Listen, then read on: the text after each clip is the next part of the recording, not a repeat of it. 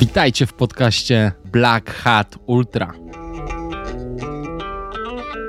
Dlatego mówię, że te biegi rzeźnika to jest coś więcej niż tylko bieganie po górach. Nie? To jest też tak jak ten bieg hardcore. To jest przygoda życia. Możesz mieć problemy, możesz mieć problemy finansowe, życiowe, a jeśli wracasz co roku na tą trasę, to znaczy, że żyjesz, nie? To znaczy, że żyjesz i czujesz to życie tak namacalnie wtedy. O to chyba chodzi w tym ultra. To był Grzegorz Krupa, a ja jestem Black Hat i witam Was w Black Hat Ultra. Tym razem odwiedziłem klimatyczną Sobótkę, aby spotkać się z Grzegorzem Krupą, biegaczem z prawie 20-letnim stażem, organizatorem dwóch poważnych imprez biegowych na Ślęży i twórcą ceramicznych statuetek wręczanych zawodnikom na wielu biegach w Polsce. Grzesiek urodził się w Przemyślu. Jako dzieciak urywał się często do lasu i ta miłość do szwendania się po bezdrożach pozostała w nim do dziś. Na Dolny Śląsk sprowadziły go studia na wrocławskiej ESP i już tu pozostał. Ale co roku wybiera się na rzeźnika, aby sprawdzić swój puls.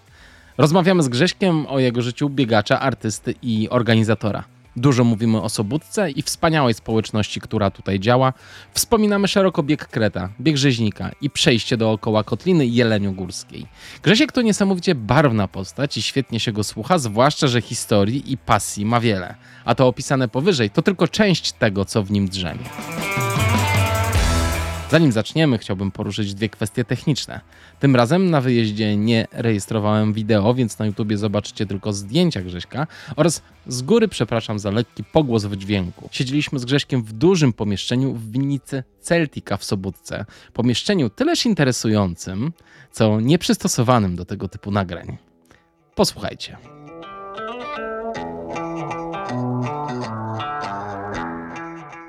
Raz. Cześć, dobra. Cześć Grzesiek, witam Cię. Cześć, ja również witam Cię w Sobótce. No właśnie, dziękuję e, bardzo, że przyjąłeś e, zaproszenie do podcastu. Siedzimy w winnicy Celtica, tak. gdzie rozpoczyna się i kończy bieg Kreta i w ogóle jest to super klimatyczne miejsce, e, gdzie w ogóle dowiedziałem się, że był wytwarzany gaz. Tak, to jest dawna gazownia, którą Przemek swojego czasu kupił i wyremontował. Tutaj za ścianą są takie piece a w drugim budynku jest taka ogromna e, cysterna, gdzie ten gaz był przetrzymywany. Niesamowity klimat.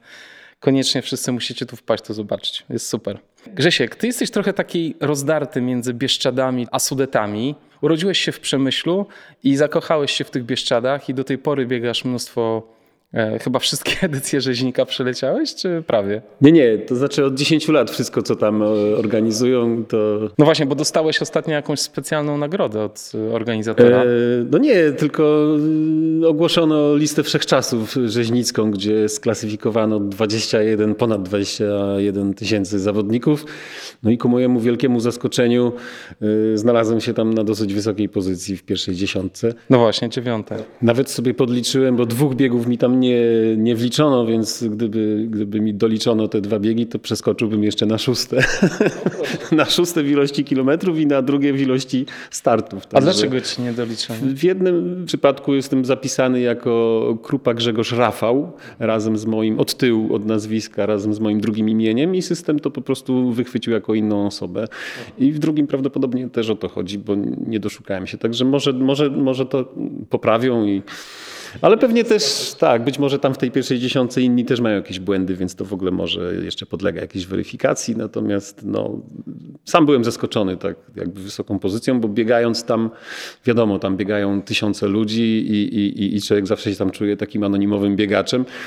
Y, też biegają tam nie byle jacy biegacze jednak po tych Bieszczadach i jakby samo to uzmysłowienie sobie, że kurczę, jednak zadeptałem te Bieszczady tam bardziej od innych, dało mi jakieś poczucie satysfakcji.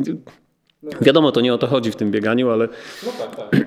ale, to... ale ta statystyka jak coś mi uzmysłowiła tak? I, i, i była dla mnie przyjemna. Ale to jest rzeczywiście twój ulubiony bieg? Czy ogóle... Tak, tak. Ja się w biegu rzeźnika zakochałem od pierwszego wejrzenia i to była taka fajna przygoda, że ja już y, stawiałem pierwsze kroki w biegach ultra y, od, od paru lat. To nie był mój pierwszy bieg ultra, jak już pojechałem w te Bieszczady. Natomiast Od razu mnie tam dopadła ekipa Kanal Plus, bo kręcili akurat ten dokument o biegu rzeźnika. Może dzięki atrakcyjności mojej partnerki, z którą biegłem. No i później się okazało, że bardzo dobrze wyszły im te ujęcia z nami i, i w tym filmie Rzeźnik, który, który, który Kanal Plus później promował, no było mnie tam naprawdę dużo i to była taka też satysfakcja, że przyjechałem na pierwszy bieg Rzeźnika i od razu, od razu się znalazłem jakby jednym z, z, z głównych bohaterów tego filmu, który obiegł całą Polskę. I to też chyba miało dalsze, dalszy ciąg jakby to, to zdarzenie, bo później będąc w Ustroniu na jakimś biegu górskim, gdzie też statuetki przygotowywałem na ten bieg, Mirek Bieniecki, dyrektor biegu Rzeźnika, zajmował się od rana swoim dwuletnim synkiem Bartkiem, bo Ania, żona Mirka, która jest też y, rasową biegaczką, akurat wtedy biegła, a Mirek się zajmował dzieckiem. A ja tam też od 6 rano już przygotowywałem dekoracje, te statuetki. Też, też startowałem później, ale, ale od rana musiałem być. I Mirek do mnie podszedł jak do starego znajomego, cześć, cześć. Co było dla mnie takim w ogóle zaskoczeniem, że wow, taki dyrektor wielkiego biegu rzeźnika, w którym się tak zakochałem w ogóle rozpoznał mnie. Być może rozpoznał mnie dlatego, że naoglądał się tego filmu. No, jako, jako dyrektor biegu to na pewno był głównym zainteresowanym tym filmem. I zobaczył te moje statuetki i od razu stwierdził, ty mi musisz zrobić statuetki na bieg rzeźnika, co dla mnie było od razu też takim piorunem. Wow!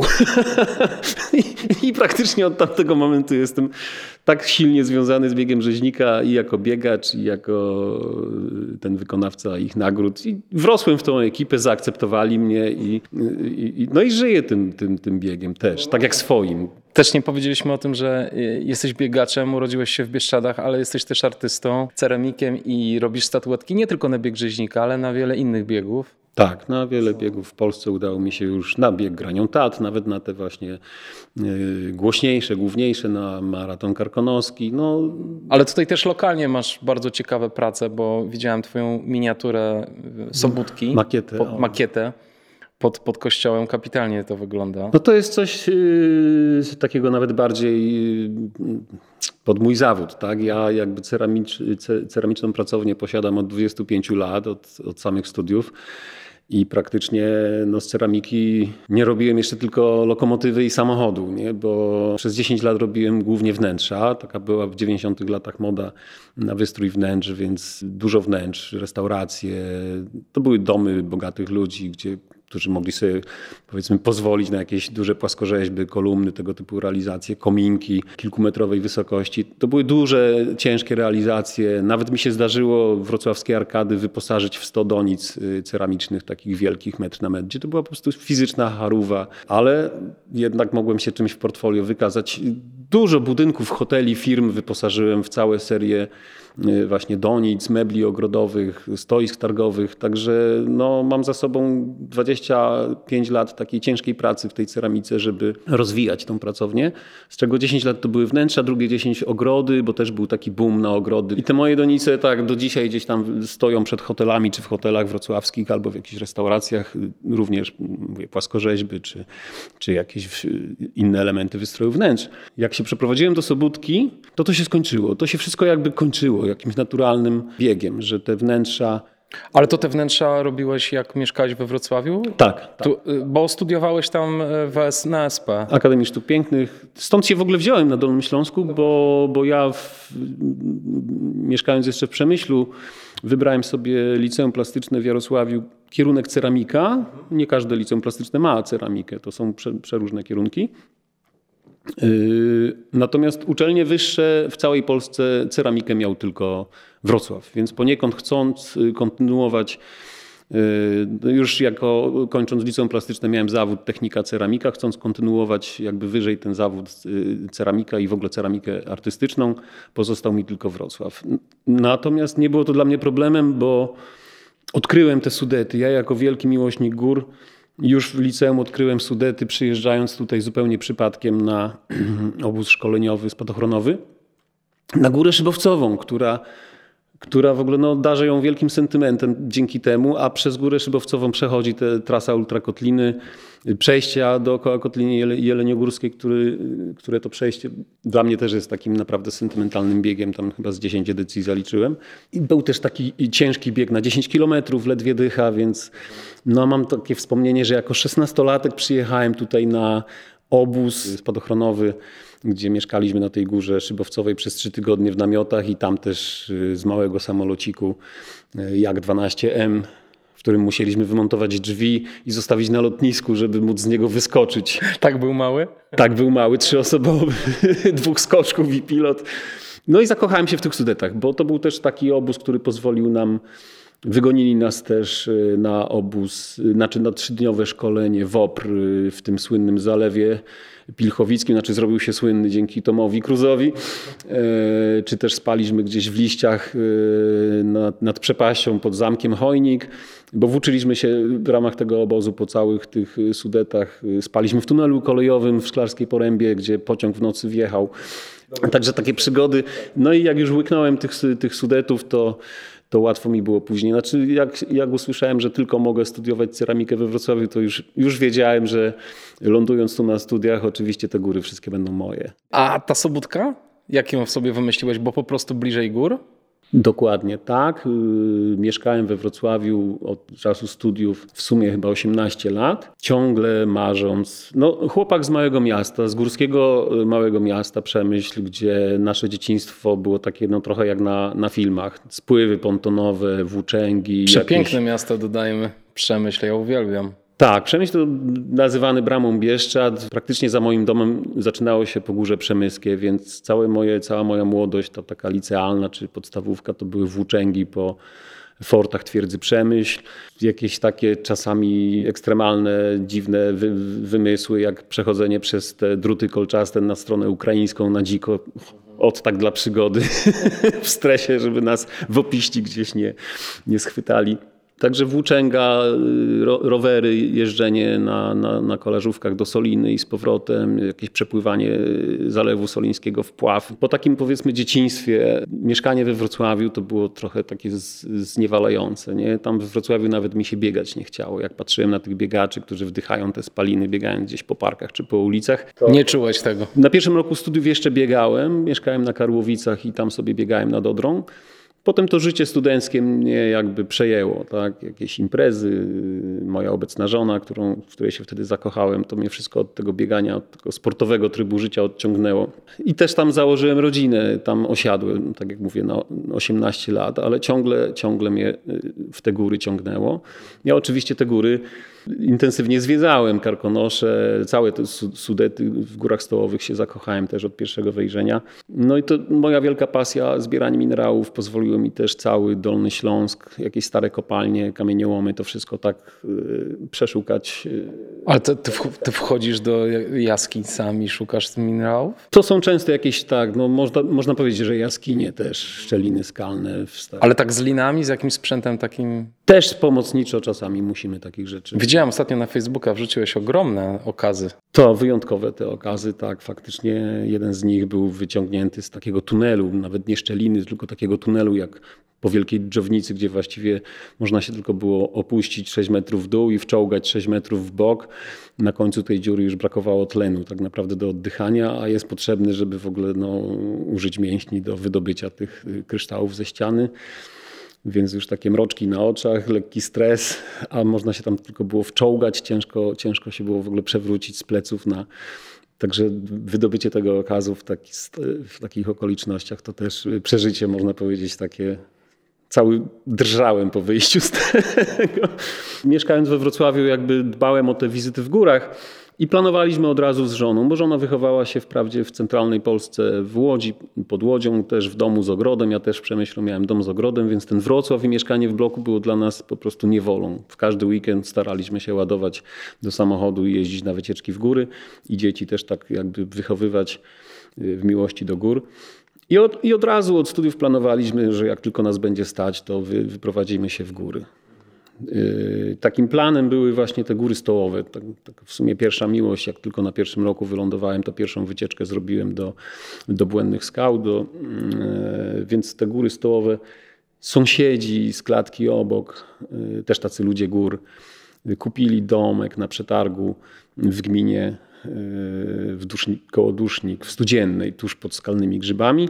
Wyremontowali sobie tak własnym sumtem ten domek i się przenieśli, więc jakby y, naturalne było, że my zaraz po nich. Oni byli starsi od nas o dekadę, więc y, mieli na to środki, natomiast my jeszcze kończyliśmy studia i takie plany, że jak tylko zaczniemy pracować, jakieś pieniądze odkładać, to, to pójdziemy w ich ślady. Ale oni bardzo szybko się wykruszyli, bo okazało się, że tam jednak jak w tej, w tej kotlince w studziennej, jak przyszła zima, to autentycznie nie mogli ani do pracy, ani z dzieckiem do szkoły tych 10 kilometrów dojechać. Nie było to odśnieżone często.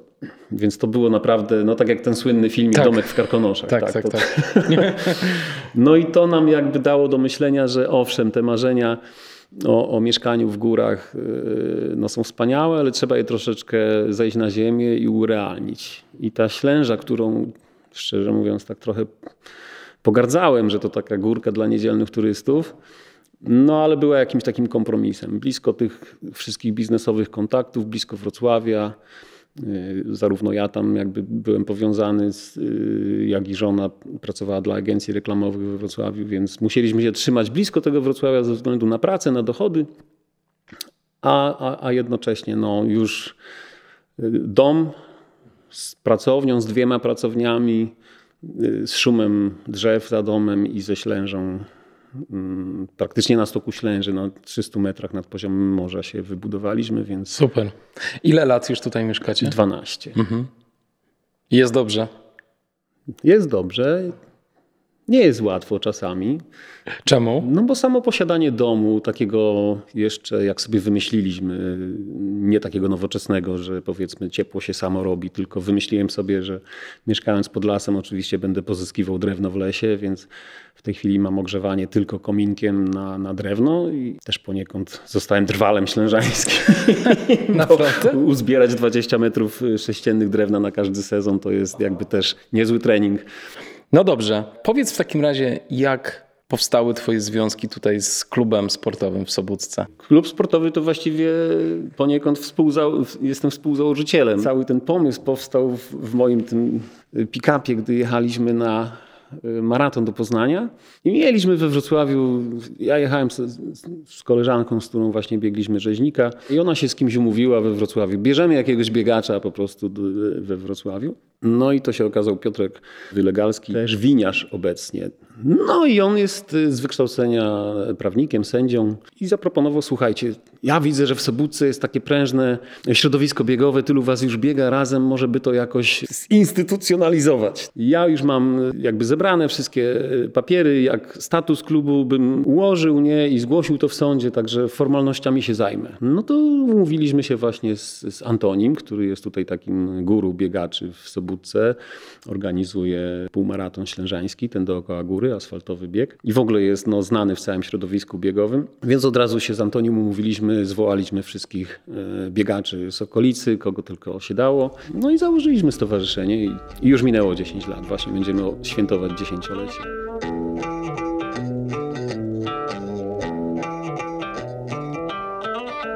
A powiedz, e, bo ty jesteś organizatorem dwóch biegów tutaj, nawet chyba festiwali, można by tak powiedzieć. No e, je, jesienny bieg jakby rozrósł się do, tego, do tej nazwy. To nawet wyszło od samych biegaczy nazwij to festiwal, to będziesz mógł sobie dokładać yy, i odejmować dystanse, tak? Bo to tak, to tak rosło jakby jak całe to środowisko biegowe, nie? Że ja zaczynałem od półmaratonu górskiego, GPS-a, który się jakby bardzo dobrze przyjął tutaj w środowisku biegaczy wrocławskich. Tu nawet tak jak zauważyłem, że Bartek Przedwojewski to była jego ulubiona trasa do treningów, to, to, to byłem dumny, że to jest dobra trasa w takim razie, która dostarcza tego tysiąca przewyższeń. Natomiast potem dyszka dyszkę, bo nie każdy był gotowy na, na, na 20 km, to dołożyłem dyszkę, potem się dołożyło. Tak jak rosły te wszystkie festiwale w Polsce, tak adekwatnie się to rozwijało. Maraton, a na końcu jeszcze to ultra. Nie? No, a w, a w, styczniu jest zimowy. A w styczniu jest tak. Zimowy, Będzie za tydzień się odbywał zresztą. Tak. To też w sumie jeden z pierwszych zimowych biegów, bo te już w sumie 8 lat temu nie było na mapie biegowej wielu biegów zimowych, bo i maraton bieszczacki zimowy to też właściwie powstał rok wcześniej. Chyba to mnie tak naprawdę do tego popchnęło, że Mirek y, ogłosił ten pierwszy zimowy maraton bieszczacki. Ja pomyślałem sobie, to robimy też. Mało było wtedy biegów właśnie w zimie, w styczniu. Y, może dlatego też tak się dobrze przyjął, że ci wygłodniali biegacze chcieli coś jednak zimą pobiegać mimo że później powstało wiele biegów zimowych, to, to, to jakoś mam cały czas tą frekwencję i tych, tych miłośników tego biegu. No ostatnio rozmawiałem z Niną Wieczorek, która tutaj biegła, zrobiła rekord trasy i, pięknie bardzo... się przy tym uśmiecha. Nina pięknie, wspaniale się uśmiecha e, i wspaniale wspomina, wspomina ten bieg. Mówi, że to był jej jeden z najlepszych biegów w zeszłym roku, także e, bardzo dobrze o tym mówi. I też o organizacji się wypowiadała w samych superlatywach.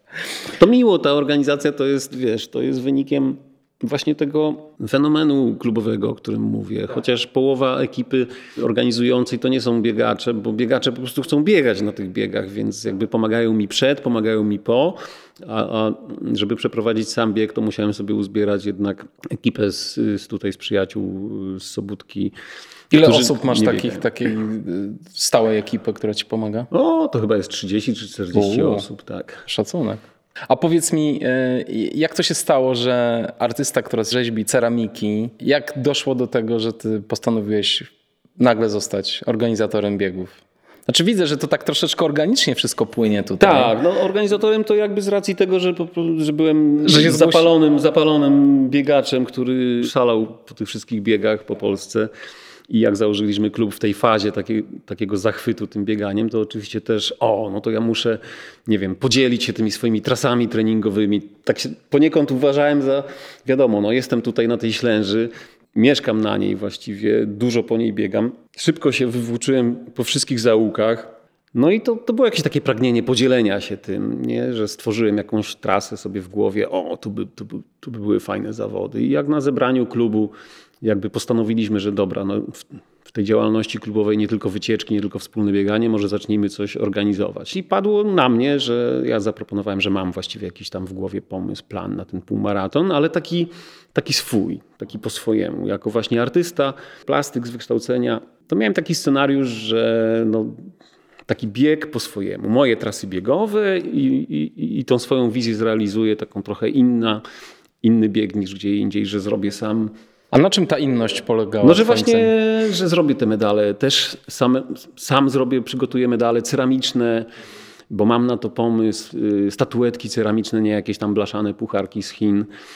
Także miałem taką pełną wizję czegoś takiego. Chciałem to najpierw zrobić jako w ogóle bieg towarzyski, taki, tak jak Hubert robił te swoje biegi i właśnie z tymi swoimi wyrobami ceramicznymi, nie? Bo to jakby porzuciłem już, y, znaczy zacząłem odchodzić od tych, y, od tej wrocławskiej działalności, tej wnętrzarskiej, ogrodniczej i tak mnie tknęło, że a może tutaj zaproponuję właśnie jakieś te swoje statuetki czy medale, a najlepiej było to na tym swoim biegu jakby wdrożyć, nie? Że zrobię ten bieg po swojemu i, i zaskoczę ludzi tymi swoimi medalami ceramicznymi czy, czy statuetkami. No i klub na to poszedł, pozwolił mi to zrealizować. I potem ten bieg rzeźnika, tak, i te statuetki, że sami ludzie się zaczęli do mnie zwracać. No i to się tak samo później po prostu rozkręciło, rozwinęło, że porzuciłem już całkowicie ceramikę mm, do wnętrz czy do ogrodów duży plus dla mojego kręgosłupa, bo ja takie realizacje, gdzie te elementy metrowej wysokości y, ważyły po kilkadziesiąt do stu kilogramów, to była naprawdę ciężka fizyczna praca. Czy masz swoją ulubioną statuetkę z tych, które produkujesz? No może to źle zabrzmi, bo powinienem tu jakby o swoich biegach mówić, ale te dziki bieszczackie jednak mają coś, coś w sobie i, i, i taką całą tą historię. Także bardzo lubię te, te, te statuetki dla biegu rzeźnika robić. Bo to się troszeczkę zrobił taki, nie wiem, biegowy Oscar. Nie? Jak ja słyszę od znajomych biegaczy, że o, to ty robisz te statuetki, a to było takie marzenie dla mnie zdobyć. Musiałem tego hardcora, bo tam powiedzmy były dla hardkorowców zawsze wręczane te statuetki. Nie? Musiałem jeszcze te 20 ciężkich kilometrów przeżyć po rzeźniku, żeby zdobyć tą wymarzoną statuetkę dzików. Nie? No i to była taka statuetka, że nawet nie musieliśmy uatrakcyjniać, że co roku zmieniać tą statuetkę, tylko po prostu tak jak ten Oscar jest co roku ten sam, to ta statuetka dzików na rzeźniku co roku była ta sama, a te tysiące ludzi, którzy się tam przewijają, po prostu każdy chciał zdobyć. Nie? Więc to też taka satysfakcja i dla twórcy, i dla, i dla tego zawodnika, który to zdobywa. No to fajne te dziki. Chociaż moja ulubiona to chyba ten niedźwiedź z ducha po górze. Bardzo mi się podoba. Tak, duch pogórza też zauważyłeś. Tak? I to mój taki powrót do moich rodzinnych stron, ten, hmm. ten duch pogórza, że, że też, też, zacząłem tam robić ostatnio medale i statuetki. No, fajne.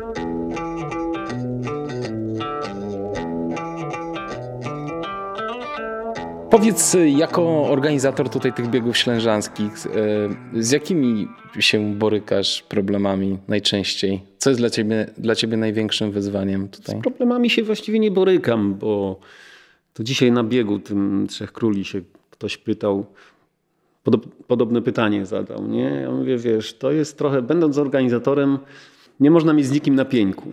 I dlatego nawet udało mi się zrealizować y, bieg w czasie obostrzeń covidowych, bo dostałem zgodę od nadleśnictwa, dostałem zgodę z ochrony środowiska, dostałem zgodę od burmistrza i na końcu poszedłem do policji miejscowej i powiedziałem, słuchajcie, no jakby nie widzę przeszkód, żebym zorganizował ten bieg, bardzo chcę go zorganizować. To jest w ogóle taka cała idea tego biegu, że my nic nie zamawiamy w Chinach, żadnych chińskich pucharków czy czegoś. Wszystko jest jakby robione. To jest status, status naszego klubu, mówi o tym, że działalność naszego klubu ma poprawiać jakość życia w, Sobótce, w gminie Sobótka. I tu jakby wszyscy lokalnie jesteśmy zaangażowani. Tu nawet koszulki czy czapki na bieg są szyte w Sobótce, bo jest taka firma. Schronisko robi te posiłki, Przemek robi wino grzane. Tak? I ja to też y, jakby zawsze uwzględniałem, że to jest element życia gospodarczego tej, tej małej społeczności sobóckiej. A powiedz, czy mm, w, zwłaszcza w tej zimowej edycji nie masz czasem problemu, nie wiem, zbyt dużym oblodzeniem na trasie i czy czasem nie zmieniasz tej trasy w związku z tym? Jak nie, nie, jako, wiesz, no to właśnie jako, że mieszkam tutaj i trenuję non-stop na tej ślęży, dobrze ją poznałem, to ta trasa jest celowo tak pomyślana, tak? bo to trasa zimowa jest łatwiejsza niż trasa festiwalu jesiennego. Tam jest więcej takich technicznych wyzwań, kamiennych schodów, zbiegów ciężkich technicznych. Natomiast trasę z założenia zimową zrobiłem taką, żeby ona była łatwa. Ta druga pętla właśnie taka e, maratońska, dobijająca jest w tych niższych partiach, jest po prostu tylko taką pętlą dookoła góry z jednym mm, podejściem, ale podejściem właściwie do tej strefy wiecznego śniegu, nie? że nawet yy, bo albo mamy taką zimę, że cała ślęża jest w śniegu, albo tylko powyżej 500 metrów y, nad poziomem morza, więc ta druga pętla jakby sięga tylko do tych 500, po czym zbiega już na tą stokówkę i, i dolnymi partiami sobie jest kontynuowana. Natomiast na, na pierwszej pętli jest ten smaczek, że zdobywamy szczyt, y, taką bardzo malowniczą drogą pod skałami. I tam Nina opowiadała, że z, ze schodów kościoła się zbiega też. Tak, tak, jak się da. I, I tak, i celowo też jakby poprowadziłem trasę, żeby tymi kamiennymi schodami tylko raczej wchodzić pod górę tam mm, i na Olbrzymki i, i, i, i pod wieżą widokową na Ślęży są te schody kamienne. To celowo w tym kierunku, żeby to było do góry, a nie w dół, bo wiadomo, że jak to jest oblodzone czy ośnieżone, to jest niebezpieczne w dół.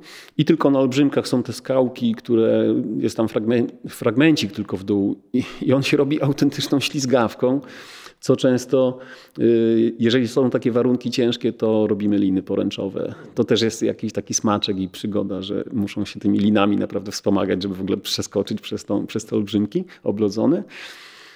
No i kościół też jest do ominięcia, więc jakby pozostawiam y, taki wybór trochę tym biegaczom, że mogą sobie ten kościół obiec lewą stroną albo y, schodami zbiec, ale te schody nie zawsze pozwalają na to. Natomiast pod kościołem stoi wolontariusz, który potem pokazuje im, w którym kierunku mają z tej ślęży zbiec, w kierunku tej przełęczy Tompadła. A powiedz Grzesiek trochę o biegu Kreta. Czy ty jakoś brałeś udział w, w, powstawaniu tego biegu? Wiem, że wziąłeś udział w jednej edycji w 2019 roku chyba. To w 2019 wziąłem udział w tej edycji najdłuższej mhm. tego biegu Kreta Tego hardcore, hardcore tak. Natomiast no. wcześniej chyba z cztery razy startowałem w tej edycji w tym Krecie, od którego się zaczęło. Nas. Wtedy to było 110. 148 to właściwie to, to właśnie jest mój pomysł. Znaczy to ja się przyczyniłem do tego, że ta trasa została dłuższa. Bo o ile od początku pomysł był taki, że to będzie bieg ze Śnieżnika do Sobótki, to jednak Przemek to zorganizował od początku tak, że bieg się kończył pod Wielką Sową, tam w Rościszowicach, w Kamionkach i trasa miała 110 kilometrów. Myśmy tutaj, tu się zbieraliśmy pod y, winiarni i busami czy tam samochodami jeździliśmy na metę, zrzucić tam te rzeczy biegaczy, potem jechaliśmy na start do Kletna, wchodziliśmy na na śnieżnik do schroniska na, pod śnieżnikiem. Tam spaliśmy, zajmując całe praktycznie schronisko i startowaliśmy o trzeciej nad ranem z samego, spod schroniska, spod samego szczytu. Yy, także ten bieg był ograniczony frekwencyjnie, bo, bo właściwie schronisko mogło pomieścić tylko te 30 osób. Yy, taka mała kameralna impreza, praktycznie z darmowym wstępem. I o ile w pierwszej edycji Przemek sobie to sam zrobił przebieg, tą trasę, to się tak nie przyjęło od razu to już od drugiej edycji biegałem w tych biegach Kreta nawet no przy takiej małej frekwencji to nawet mogę się pochwalić, że, że wygrywałem. Znaczy zawsze byłem w pierwszej trójce, a, a, a, a, ostatni raz, jak brałem udział na tej krótkiej trasie, to, to z Tomkiem Laskowskim z, z Gliwic, tak egzekwo, jakby wygraliśmy te zawody. I w pewnym momencie Przemek, który był bardzo obciążony pracą właśnie tą i swoją firmą, którą prowadził we Wrocławiu i jednocześnie tą winiarnią i winnicą, którą rozwijał, to jest ogrom pracy. To mało kto jest w stanie sobie wyobrazić, ile to jest pracy. Ja jakby obserwuję tą Przemka rodzinę i to są wspaniali, pracowici ludzie z niesamowitą w ogóle motywacją, mobilizacją. Ale no to też są ludzie, tak? I Przemek w pewnym momencie stwierdził, że on już nie daje rady, jakby nie ma tego zapasu wolnego czasu, żeby ten bieg Kreta kontynuować i że będzie z tego rezygnował. Nie? Co ja jako właśnie też zawodnik tego biegu, pokochałem ten bieg, no bardzo lubię tą trasę, nie pozwoliłem mu, zwyczajnie na zebraniu powiedziałem Przemek, no ja ci nie pozwolę tego przerwać. Yy, no ja już też jakiegoś doświadczenia nabrałem organizacyjnego przy tych swoich biegach. Mówię, jeżeli chcesz, to ja cię odciążę i się włączę w tą organizację, przejmę część obowiązków na siebie, i, ale nie pozwolę ci tego yy, zaprzestać. Nie? Natomiast yy, inny członek zarządu, Radek Puchała, słysząc tą rozmowę, no jak już stanęło, że Przemek się zgodził, mówi, no to, to dobra, to dobra, to pod tym warunkiem możemy to ciągnąć, jeżeli, jeżeli pomożesz. Nie? Ja mówię, tylko ja od razu bym miał pomysł, żeby po pierwsze zrobić z tego biegu też jakby bieg ślężański, żeby on się kończył też w Sobótce i to z korzyścią dla, dla właśnie dla Przemka, dla winiarni, bo mówię, słuchaj, no zróbmy tą metę właśnie w winiarni, nie? To będzie fajne, klimatyczne miejsce, żeby kończyć ten bieg tutaj. Wynajmiemy autokar czy dwa autokary, zawieziemy tych ludzi do Kletna, ale już właśnie bez tego noclegu na Śnieżniku. W Kletnie mój kolega, znowu od strony tej innej pasji mineralogicznej, y, ma Muzeum Minerałów y, w Kletnie, więc Oczywiście załatwię z nim, że z placyku pod muzeum wystartujemy, on nam udostępni prąd, żebyśmy postawili bramę. Tam jest też parking, tam podjedziemy tymi autokarami. Także przerobiłem trochę ten regulamin. Biegniemy z Kletna, już bez noclegu, o 8 wieczorem wystartujemy. I do rana tam powiedzmy, czy... czy A ósmej, czyli większą część nocy e, zahaczyliście. Tak. Nie o trzeciej, tylko... Tak, tak. Tutaj jakby... Ale to y, też w kwietniu. Data się nie zmieniła. Data się nie zmieniła, data się nie zmieniła. Właśnie ten śnieżnik musi być właśnie jeszcze ośnieżony. I, i przedłużyłem tą trasę. Y, tutaj też gość Twojego podcastu, Mirek Wira, który regularnie tutaj zadeptuje Dolny Śląsk, więc oczywiście też trochę skonsultowałem z nim, żeby się podzielił jakąś, jakimś łącznikiem między Sobótką a Wielką Sową, bo tutaj takie mało atrakcyjne, mało uczęszczane szlaki, ale się okazało, że Wirek oczywiście ma już tam... Ma rozwiązanie. E, tak, oblataną tą trasę. Myśmy tam później zmienili, Radek złożył wniosek do e, PTT-ku i mamy tam swój własny zielony szlak, który PTT poprowadził dla biegu Kreta, tak, przez pola, bo tam musieliśmy asfaltami w, w tych pierwszych edycjach wracać. Także jakby mój udział to była ta zmiana regulaminu, zmiana tej idei, żeby przechodzić to na bieg 150 km właśnie z tym startem w Kletnie. A Radek słysząc tą rozmowę mówi, to ja, słuchajcie, jak już y, robimy z tego biegu Kreta taką większą imprezę ultra, to ja mam taki pomysł, taką ideę, y, trójkąt sudecki, idiotyczny, włączylibyśmy się w to, że jeszcze, że jeszcze na boku zrobimy taki, dla wybrańców, dla 10 osób taki, takie wyzwanie. Nie? Tak popatrzyliśmy jak na wariata, mówię, z tego nic nie wyjdzie, ale okej, okay, no nie będziemy się ograniczać. Jeżeli ma Radek pomysł, no to realizujmy. I też, też usiadłem z Radkiem mm, nad mapami, żeby tą trasę yy, przygotować. Yy, 380 kilometrów w stronę Śnieżki, Śnieżnika i z powrotem no i ogłosiliśmy zapisy, bo to jednocześnie jakby zwiększyliśmy bieg Kreta ze 110 na 150 i jednocześnie włączyliśmy tą, mm, tą trasę 370. Ale ta trasa ma swoją historię. To, to nie jest tak, że wy ją wymyśliliście od Nie, nie, to właśnie Radek, y, Radek to gdzieś wyszukał, to gdzieś sobie w eterze istniała ta idea. Niedawno tutaj mieliśmy promocję książki. Właśnie ją kupiłem teraz, ciekaw jestem. Tak, Trójkąt Sudecki Heroiczny i Radek wyszukał i zaprosił członka tego towarzystwa turystycznego Y, z Wrocławia, które gdzieś tam w latach 80. właśnie powołało tą ideę y, turystyki w ogóle idiotycznej, która polegała na, na takim robieniu tras non-stop bez snu. I oni wtedy wymyślili właśnie tę ideę pokonania trójkąta sudeckiego, tak to nazwali, ale nazwali to właśnie trójkątem idiotycznym poprzez tą idiotyczną turystykę bez, bez snu. Im się to właściwie nie udało nigdy nikomu zrealizować, tak, żeby bez snu połączyć te wszystkie trzy góry. I Radek tą ideę odgrzebał. Samoistnie wyszło, że to się zrobił najdłuższy bieg w Polsce. Tak? Ale to wynik, wyniknęło właśnie bardziej z tego, że po prostu połączyć te trzy góry.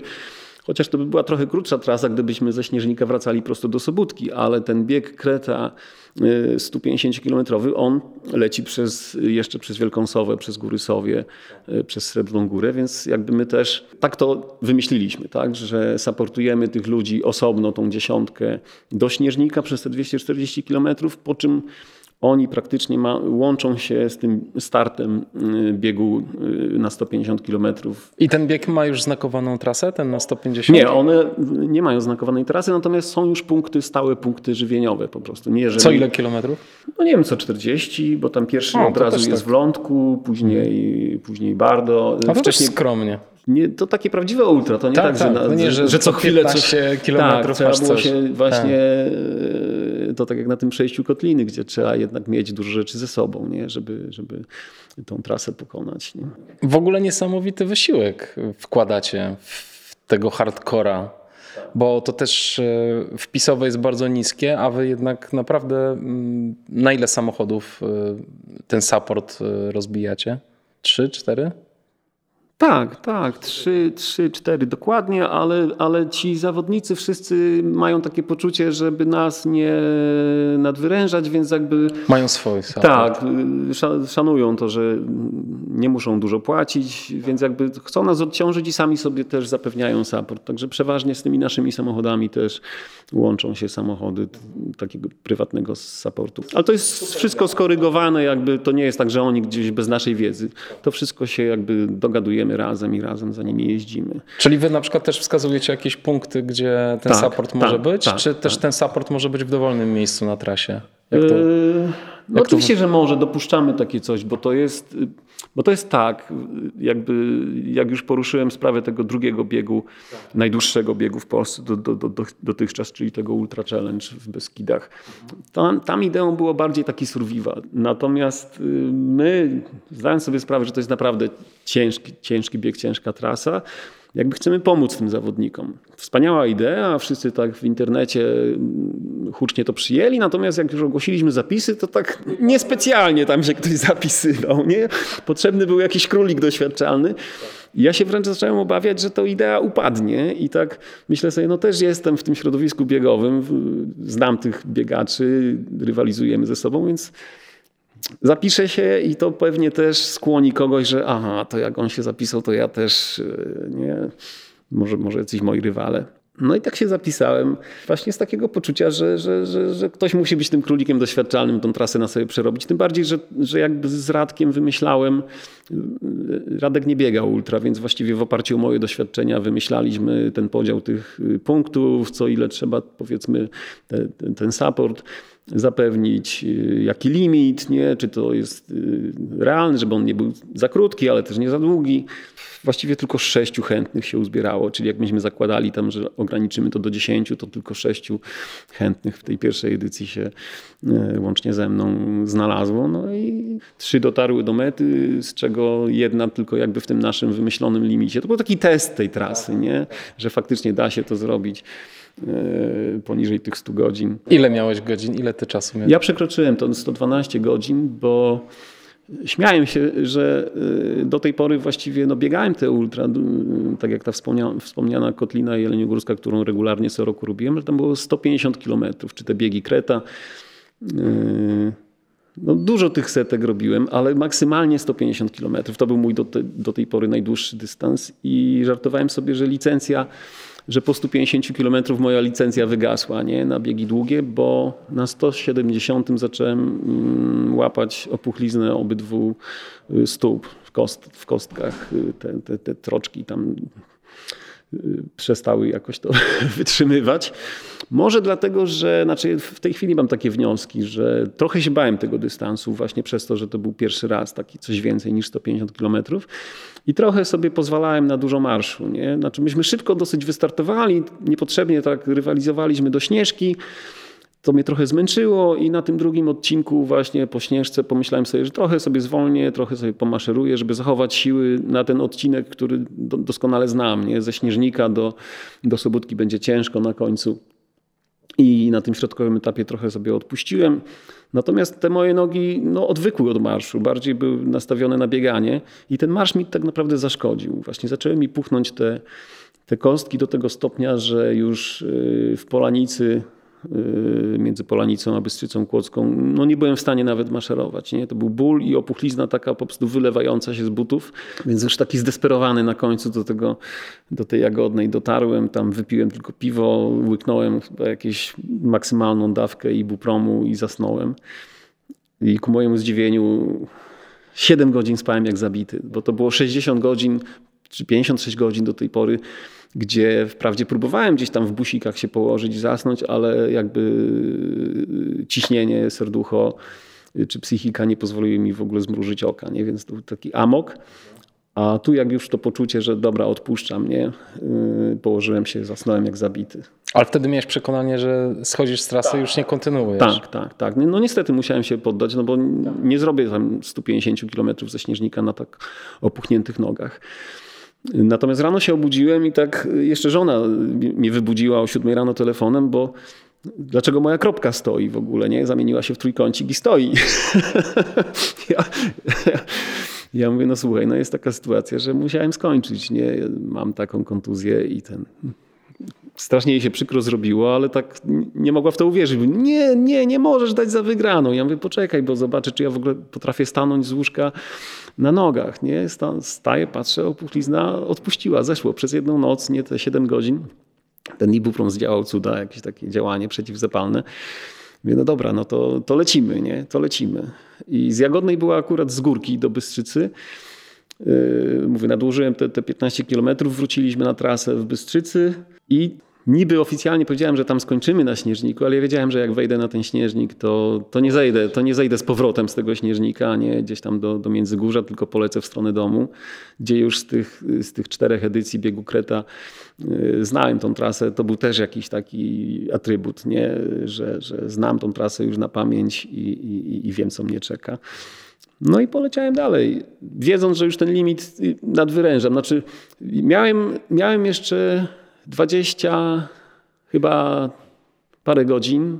I to był mój, to był dłuższy czas jeszcze niż y, robiłem na tych biegach Kreta, więc jakby wiedziałem, że mogę się w tym limicie zmieścić, no ale oczywiście bieg Kreta to był start ze Śnieżnika, więc byłem świeży, a nie już po 240 kilometrach, więc potem już zacząłem poza ten limit jednak wykraczać, tym bardziej, że ten, ta opuchlizna wróciła, ona wróciła w Górach Sowich. Jak się zaczęły te podejścia i ciągłe zbiegi w Górach Sowich, to, to ta opuchlizna zaczęła wracać. I ja z Wielkiej Sowy już bokiem schodziłem, nie? Ale widząc z Wielkiej Sowy, z przełęczy walimskiej yy, światełka przekaźnika na Ślęży, tam 40 kilometrów, to już wiedziałem, że, że tam mi Hubert nawet stał busem i proponował zwózkę już z tej przełęczy walim, walimskiej, to nawet nieładnie mu odpowiedziałem, żeby spadał z taką propozycją, że ja już się nie poddam po 300, tam 30 kilometrach, nie odpuszczę tych 40 ostatnich, chociaż chwilę później zadzwoniłem do koleżanki fizjoterapeutki zapytać, czy to, co robię, nie jest jakąś głupotą. Nie? Ona zapytała, no dobra, od kiedy masz te nogi tak popuchnięte? Ja mówię, no od 170 kilometrów. No to jak żyjesz do tej pory, nie, nic ci się nie stało, to już 40 ci bardziej nie zaszkodzi nie? niż miałoby. Ale udawało ci się biec w ogóle, czy to był bardziej marsz? Jeszcze do, jeszcze do Wielkiej Sowy właśnie biegłem, gdzie gwałtownie już to zejście y, do przełęczy walimskiej już się okazało, że, że nie mogę tego zbiegać. Nie, ja uwielbiam zbiegać, nawet w trudnym technicznym terenie, ale ta opuścizna mi nie pomogła. Później z Przełęczy Walimskiej były takie, ja już byłem w takim totalnym amoku, że, że biegliśmy. Ja już y, pamiętam, że wiesz, paznokcie mi odpadały, nie? I, i, i ja już czułem, że mi tam paznokcie odpadają kolejne. Ale to już było takie oswojenie się z tym bólem. Na innej płaszczyźnie już funkcjonowałem tak naprawdę, nie? Jak takie zwierzę jakieś instynktowne, y, że, że, że mówię, ten ból nie robi już na mnie wrażenia, nie? To masz silną głowę bardzo, nie?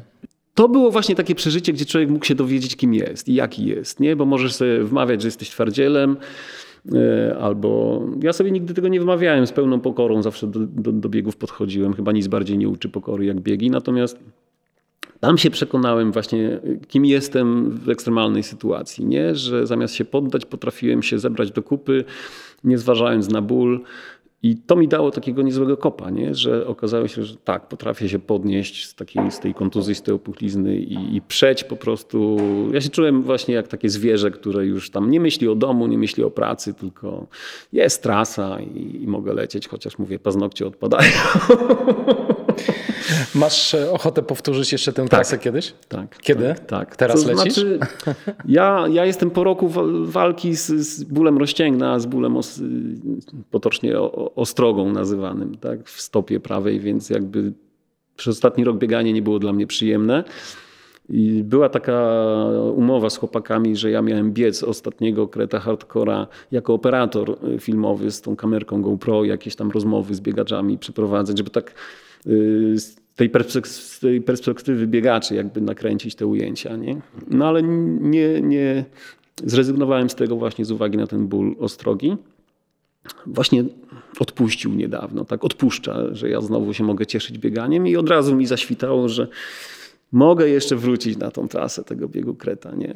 Ale... Już, nie, już nie, nie oficjalnie jakby przez tą weryfikację jako zawodnik, tylko jako taki właśnie powiedzmy zewnętrzny jakiś operator, ale, ale trasę oczywiście mam ochotę zrobić i samemu sobie udowodnić w jakim czasie to y, pokonam. Nie?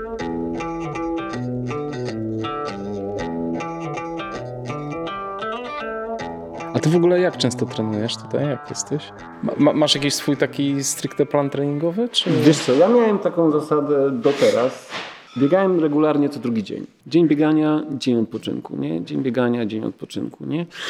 Tak zawsze Marcin Świerz utwierdzał w tym przekonaniu, że najważniejsza systematyczność. Ale ta systematyczność kończy się takim poczuciem obowiązku. Chce ci się, nie chce ci się, a, a idziesz, nie? Ciemno, zmęczony po pracy, a idziesz, nie?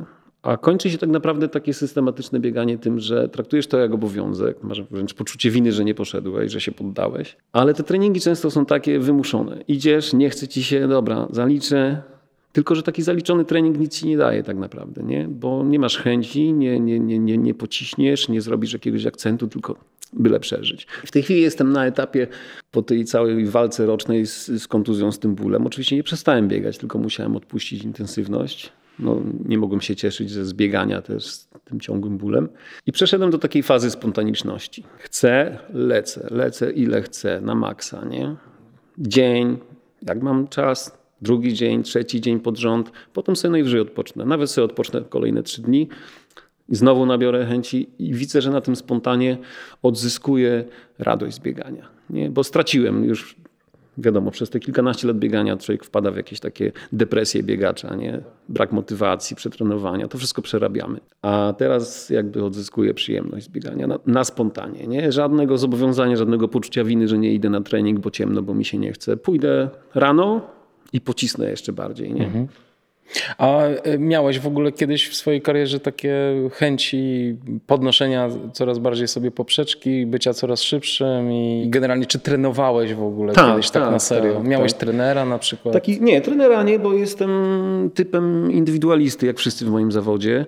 Lubię różnorodność i, i w zawodzie, i w całym życiu, więc jakby nikt mnie nie potrafi zmusić. Znaczy ja zdaję sobie z tego sprawę, że nie będę się po prostu słuchał żadnych, żadnych wytycznych, nie? Natomiast y, jak skończyłem 40 lat, y, to żona mi y, w prezencie zafundowała taki weekend biegowy u Marcina i Piotrka Hercoga. Oni wtedy jeszcze działali razem tam w pasterce. I powiem szczerze, że byłem na takim etapie tam po kilku latach tego biegania ciągłego po górach, że byłem już jakby zaawansowany, a nie było to jakoś poukładane. Nie? I oni mi to właściwie poukładali jakby w jakiś plan Powiedzieli mi, jak mam trenować. Także to było naprawdę odkrywcze, te kilka dni z nimi, biegania z nimi.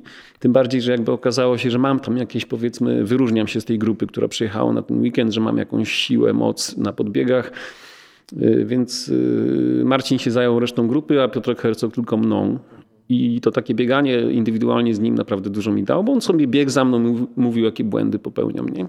I te wytyczne od nich, y, taki fajny przełom, że właśnie skończyłem 40 lat i zacząłem faktycznie według tych wytycznych ten jeden rok tak trenować y, regularnie, systematycznie według tych wytycznych. I to był taki rok przełomowy, gdzie no, jakby zadziwiłem znajomych w Sobótce, bo nagle stanąłem na wiosnę po zi przetrenowanej zimie właśnie według tych wytycznych. Stanąłem na, mm, na starcie półmaratonu tego asfaltowego i koledzy, którzy zostawiali mi z tyłu, nagle zostali z tyłu. Nie? I to było takie zaskoczenie. Nie?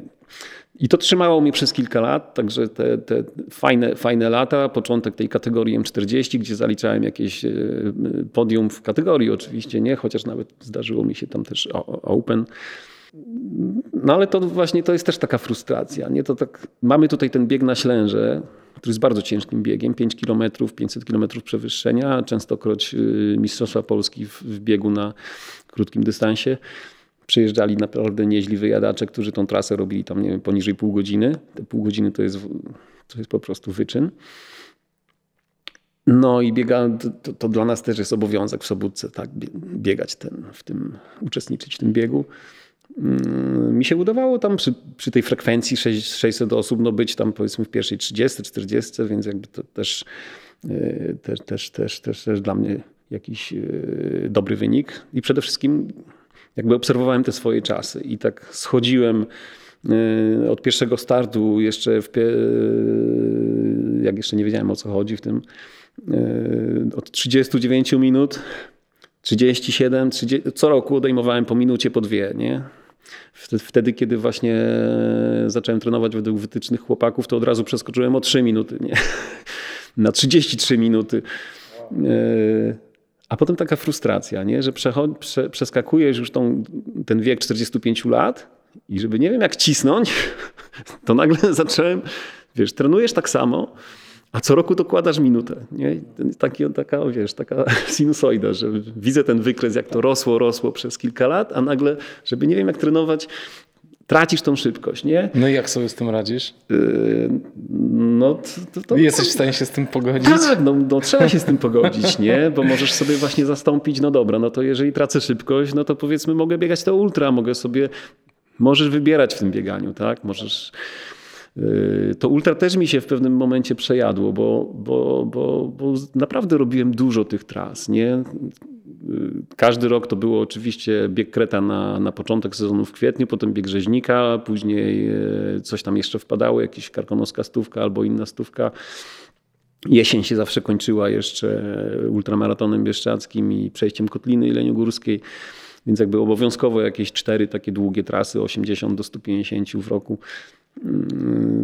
Tym biegiem e, Kreta na 380 km też sobie jakby coś e, udowodniłem, że okej, okay, nie, przerobiłem to, przerobiłem te wszystkie najtrudniejsze biegi w Polsce typu Grań Teatr. E, najpierw miałem założenie, że w ogóle będę uczestniczył w, we wszystkich edycjach od samego początku, no ale to życie czasem nie pozwala, więc tam cztery razy brałem udział w tej Grani Teatr. A w pewnym momencie sobie odpuściłem. No dobra, no to już sobie udowodniłem, że dałem radę tu, dałem radę tu, no to a teraz, a teraz cieszy mnie znowu y, bieganie krótkie, a szybkie nie? i trudne technicznie. Także odpuściłem sobie na razie ultra po tej kontuzji, po tym, po tym, po tym bólu stopy. I, i, I teraz walczę o odzyskanie szybkości, nie? o takie naprawdę szalone bieganie. Ono daje też niezłego kopa, niezłą satysfakcję. Daje, ale robisz treningi pod to? Tak, Jakieś tak, interwały tak, sobie tak, ciśniesz? Tak, tak. Y, no teraz też traktuję jakby treningi, w, jak zawsze uważałem, że ok, trenuję y, ciągle intensywnie, no to nie muszę się pod jakiś bieg przygotowywać. Natomiast teraz już te biegi biegam rzadziej, zawody, ale jak już się gdzieś wybieram, to właśnie trenuję konkretnie pod ten bieg. Ostatnio byłem na piekle Chantori, no to yy, piłowałem Jak zacząłem tam powiedzmy od tak, od ultramaratonu bieszczackiego, to później przez cały ten miesiąc między Bieszczadami a piekłem Czantori to takie treningi, nie wiem, 3-4 razy na ślęże naj, najostrzejszym szlakiem i szybki zbieg i znowu podejście mocne i szybki zbieg, żeby te nogi przyzwyczaić do tego, co się na tym piekle dzieje, nie? że te nogi na takie coś są skazane. To dobre, dobre tipy, jak sobie radzić z tym, jednak ze starzeniem się, co tu dużo, dużo nie mówić. Ja też przez to przechodzę, więc y, i też ciągle nie daję sobie dopuścić, nie daję sobie wytłumaczyć, że wiek ma tutaj znaczenie. No, wiesz, no właśnie wszedłem do kategorii M50 teraz w styczniu i zamierzam, tak jak na początku kategorii M40 zaliczałem jakieś pudła w kategorii, teraz, to jest teraz mój plan. Będziesz który... wybierał biegi, które mają kategorię M50. Ja też mam taki plan, słuchaj, tylko ja za rok. To motywuje. No tak, dokładnie. I to też inspiruje, y, więc, y, więc wszystko ok. Słuchaj, opowiedz, y, opowiedz troszeczkę o tych swoich doświadczeniach biegacza na przestrzeni 20 lat i jak Twoim zdaniem zmienia się rynek biegów w Polsce i biegaczy w Polsce? Jak to, jak to Twoim zdaniem funkcjonuje? Czy lepiej, czy gorzej? Czy jak to postrzegasz? I czy widzisz w ogóle jakieś zmiany? Wiesz co, ja kiedyś czytałem, że cała ta moda e, na bieganie w Stanach Zjednoczonych, którą, nie wiem, symbolizuje może ten motyw Foresta Gampa, który w pewnym okresie zaczął ganiać po całej Ameryce, a inni za nim, że to było właśnie początkiem tej mody na bieganie w Stanach, był kryzys y, finansowy. I myśmy mieli już ten pierwszy kryzys dziwny finansowy w 2007 i, i zauważ, że faktycznie ta moda na bieganie się rozkręciła właśnie w tej ostatniej dekadzie. Nie? Więc można to powiązać faktycznie. Nie? To nie tylko, że ktoś, nie wiem, zbankrutował i nic mu nie zostało, tylko bieganie, tylko wnioski takie, że powiedzmy haruje, haruje, a i tak nas yy, co dekadę wykiwają i resetują finansowo, więc poświęćmy więcej czasu dla siebie faktycznie mhm. i, i, i re, realizujmy te marzenia. Tak? Jak chcę biegać, no to biegam, a nie tylko kasa i praca. No i faktycznie narastała ta moda, nakręcała się. Ja jako organizator też widzę, jak grzyby podeszły, jak powstają te wszystkie firmy, które obsługują biegi, tak? ile jest tych ofert, y, medali, ciuchów biegowych. To wszystko rosło, rosło. Pandemia to była pierwsza próba przetrwania, nie? gdzie wielu jakby musiało zwinąć interes, jeśli byli nastawieni na, na, na interes. Pasjonaci przetrwali i tylko pasjonaci przetrwali. Rozwijało się to. Pierwsze tąpnięcie było w pandemii. Przetrwaliśmy. Część przetrwała, bo niektórzy się zwinęli. My Polacy jesteśmy też tacy przewrotni, przekorni. Nie? Jak nam zakazywano wchodzić do lasu czy biegać, to, to biegaliśmy na przekór. Ja w tej edycji covidowej to miałem mega frekwencję i, i, i, i, zwracaliśmy wpisowe ludziom, którzy z jakichś powodów nie mogli czy nie chcieli, to momentalnie się lista uzupełniała o nowych chętnych. Także ten, ten, ten bieg covidowa edycja to była rekord frekwencyjny. A teraz możemy biegać, nikt nam nie zabrania, ale wydaje mi się, że przełom tego roku to był taki strach w społeczeństwie. Nie? Yy, mamy wojnę, mamy recesję. Y, obawy o, o, zarobki, o to, że te nasze pieniądze są coraz mniej warte. I wydaje mi się, że to się odbiło na frekwencji. Głównie to, ale yy, bo ta faktycznie ten sezon teraz od lata do, do, do, do, do teraz, do zimy, jakieś maksymalne spadki. Mam kontakt z organizatorami i widzę, jak jak to wygląda. Nie? Tam frekwencja z 800 spadała na 200 u niektórych. U, u mnie na festiwalu, nie wiem, z 500 na 350, to, to i tak się cieszyłem, że to i tak było nieźle. Mm, teraz mam fajnie, teraz mam, zawsze miałem 600 na zimowym maratonie i miałbym 600, ale nie, nie myślałem nawet, że tak będzie dobrze, więc przygotowałem 500 pakietów i musiałem w tej chwili zamknąć E, listę przy, przy 500 zawodnikach. To jest mega optymistyczne i daje mi takie z tej perspektywy y, myślenie, że przełamaliśmy ten lęk, nie? że Polacy to twardziele, dobra, straszyli nas, mamy wojnę, przyzwyczailiśmy się do tego, jak do tego COVID-a. Damy radę i ja się spodziewam, że teraz po, po styczniu ludzie wrócą na trasy, bo ludzie nie przestali biegać. Przestali tylko się zapisywać na zawody, bo to się stało po prostu większym kosztem, nie? Koszt paliwa, koszt dojazdu, noclegów, to wszystko się to składa. To też był taki szok, tak. że wszyscy się trochę tak, tak zwinęli. Tak, tak. Mhm. także na chwilę przystopowaliśmy i myślę, że perspektywy są takie, że na przekór wszystkiemu wróci, wrócimy na te trasy. Tak jest.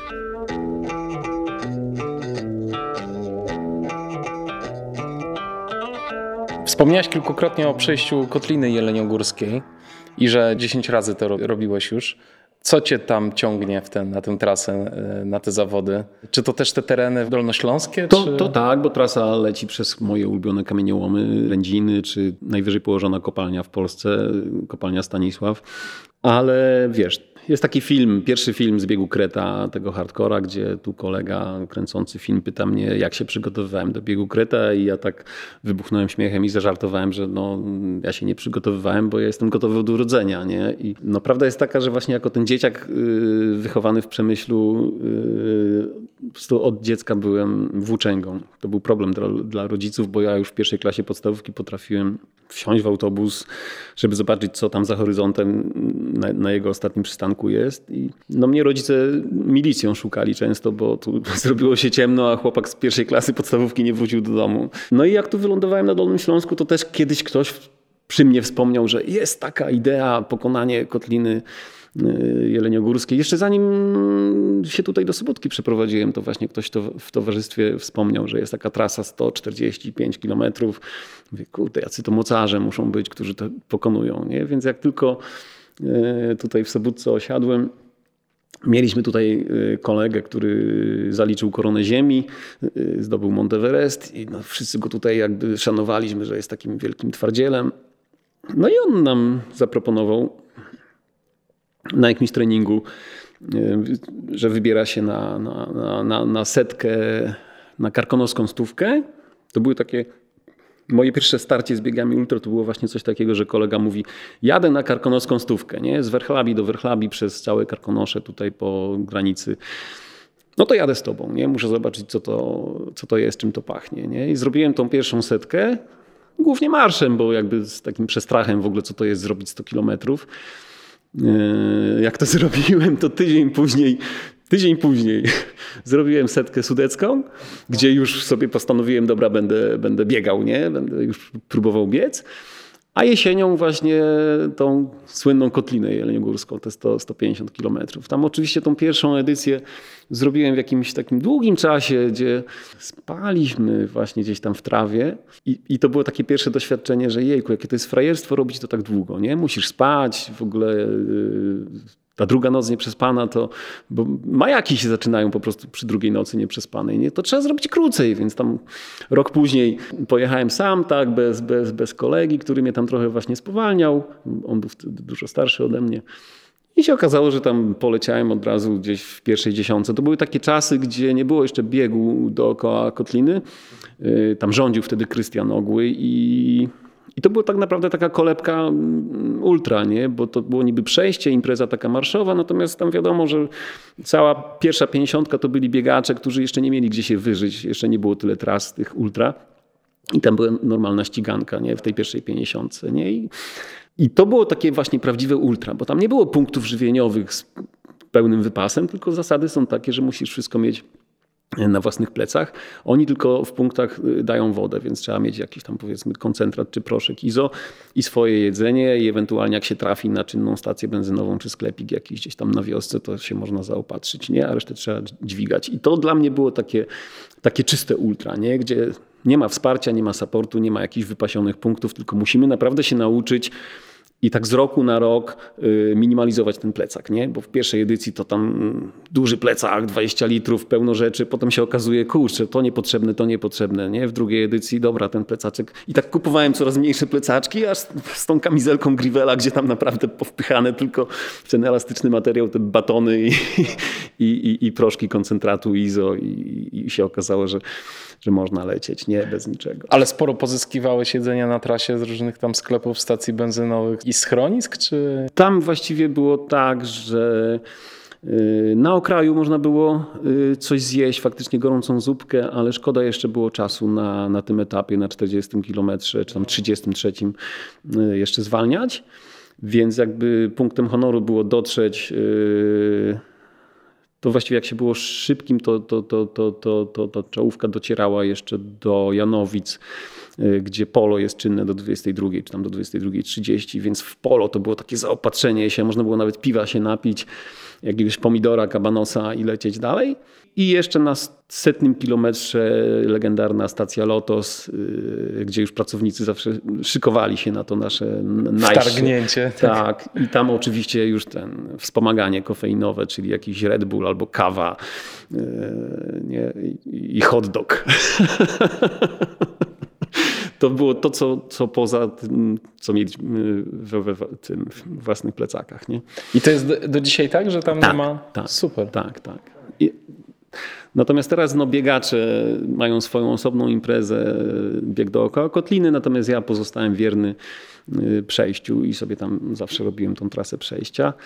Tym bardziej, że, że no ultra Kotliny nie mogę biegać, bo zazębia się termin z ultramaratonem bieszczackim, w którym właśnie zawsze uczestniczę.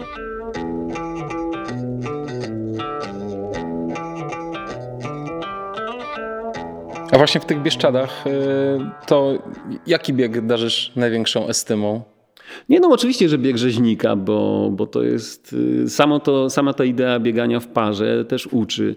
Naprawdę to jest mega doświadczenie, bo to nigdy się możesz z kimś trenować całe lata, ale no nie jesteście bliźniakami. Nie? To on ma kryzys na 50, ty masz kryzys na 80 i to się trzeba ciągle tak zmieniać, nie? Że, że dopasowywać. Że ja mam ochotę cisnąć, a on akurat za nie mógł a jak on ma ochotę cisnąć, to ja akurat na chwilę za nie mogłem, nie? Więc to dużo uczy takiego partnerstwa i biegania i człowiek się o sobie też dowiaduje, nie? Można się tam pokłócić, a można zostać przyja przyjaciółmi na całe życie po tych rzeźnikach, nie? Ja, ja tych moich partnerów rzeźnickich to, to oficjalnie w domu mówię, to, to jest rodzina, nie?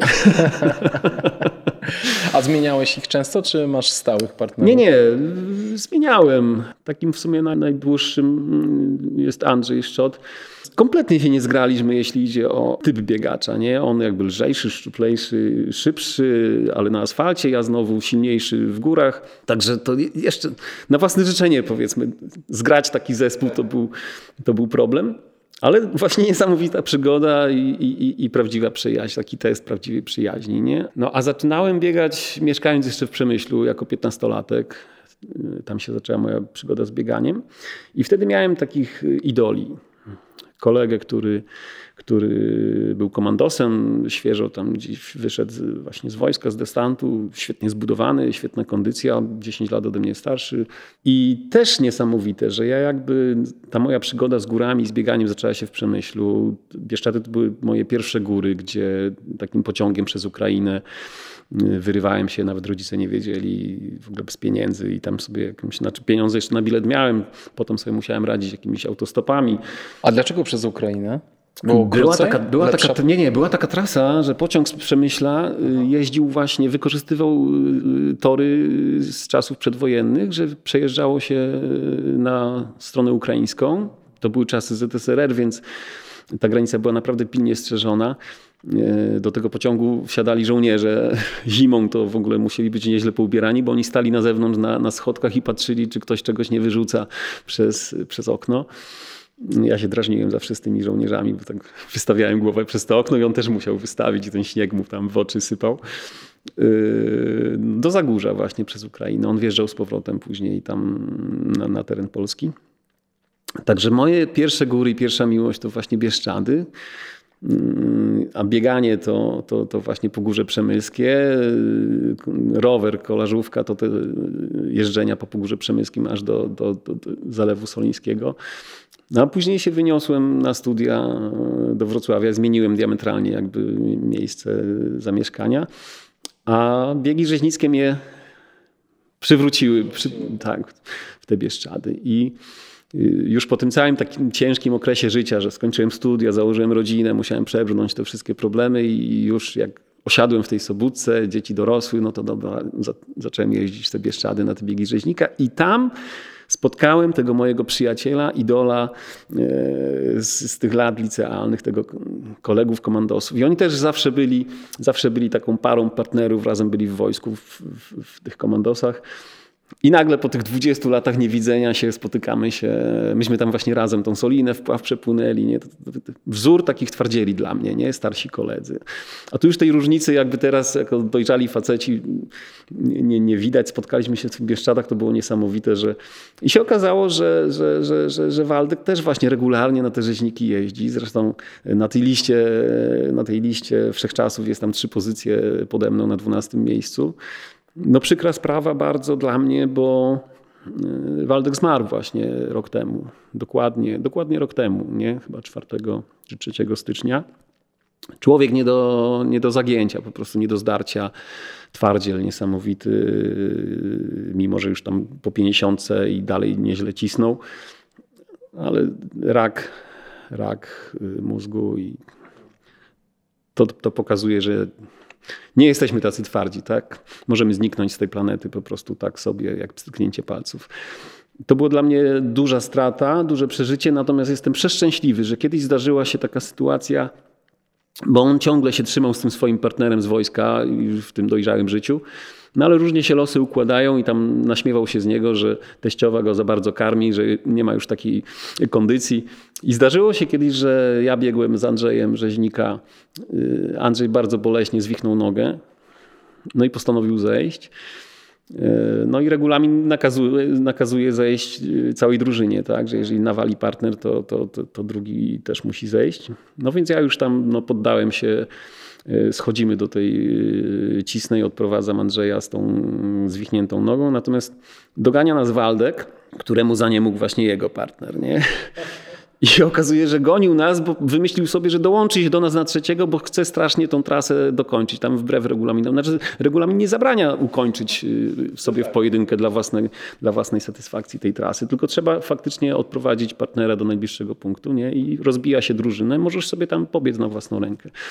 Jakie było wielkie jego zdziwienie, jak się okazało, że ja też właśnie straciłem partnera. I ci nasi partnerzy się zgodzili, że oni się sami y, sobą zaopiekują, odprowadzą do Cisnej. I my jakby stworzyliśmy nowy zespół. Zgłosiliśmy to w Cisnej Mirkowi, dyrektorowi oficjalnie, ale powiedział, no niestety, regulamin jest regulaminem, lećcie sobie, ale nie mogę wam tego oficjalnie uznać. Pocisnęliśmy, ukończyliśmy ten bieg rzeźnika. To było dla nas niesamowite, takie dla mnie, nie? takie przyjacielskie właśnie zdarzenie, że ten mój idol z dzieciństwa, dzięki któremu właściwie no, też mogę być, jestem tym, kim jestem, tak? w sporcie, tak? że on mi imponował, jak, jak byłem nastolatkiem. Przeżyliśmy tego wspólnego e, rzeźnika, Waldka w tej chwili nie ma, a to jest, to jest dla mnie wspaniałe przeżycie, wspaniałe wspomnienie. Także jakoś los po prostu zadbał o to, żebyśmy mieli tego, tego wspólnego rzeźnika. Nie? Dlatego mówię, że te biegi rzeźnika to jest coś więcej niż tylko bieganie po górach. Nie? To jest też tak jak ten bieg hardcore. To jest przygoda życia. Yy, możesz mieć problemy, możesz mieć problemy finansowe, życiowe, a jeśli wracasz co roku na tą trasę, to znaczy, że żyjesz, nie? To znaczy, że żyjesz i czujesz to życie tak namacalnie wtedy. O to chyba chodzi w tym ultra. Fajnie. Grzesiek, dziękuję Ci bardzo za rozmowę i mam nadzieję, że widzimy się y, na pewno na Krecie, a może, a może wcześniej. Także dziękuję Ci bardzo za podzielenie się swoimi doświadczeniami i opowiedzeniem troszeczkę o tym, co tutaj się dzieje w Sobótce. Bardzo to miłe było. Dziękuję Ci ja bardzo. Ja również dziękuję za taką możliwość. Może, może to kogoś zainspiruje, może ktoś jest ciekawy tego, co, co miałem do powiedzenia. Bez wątpienia. Dzięki wielkie.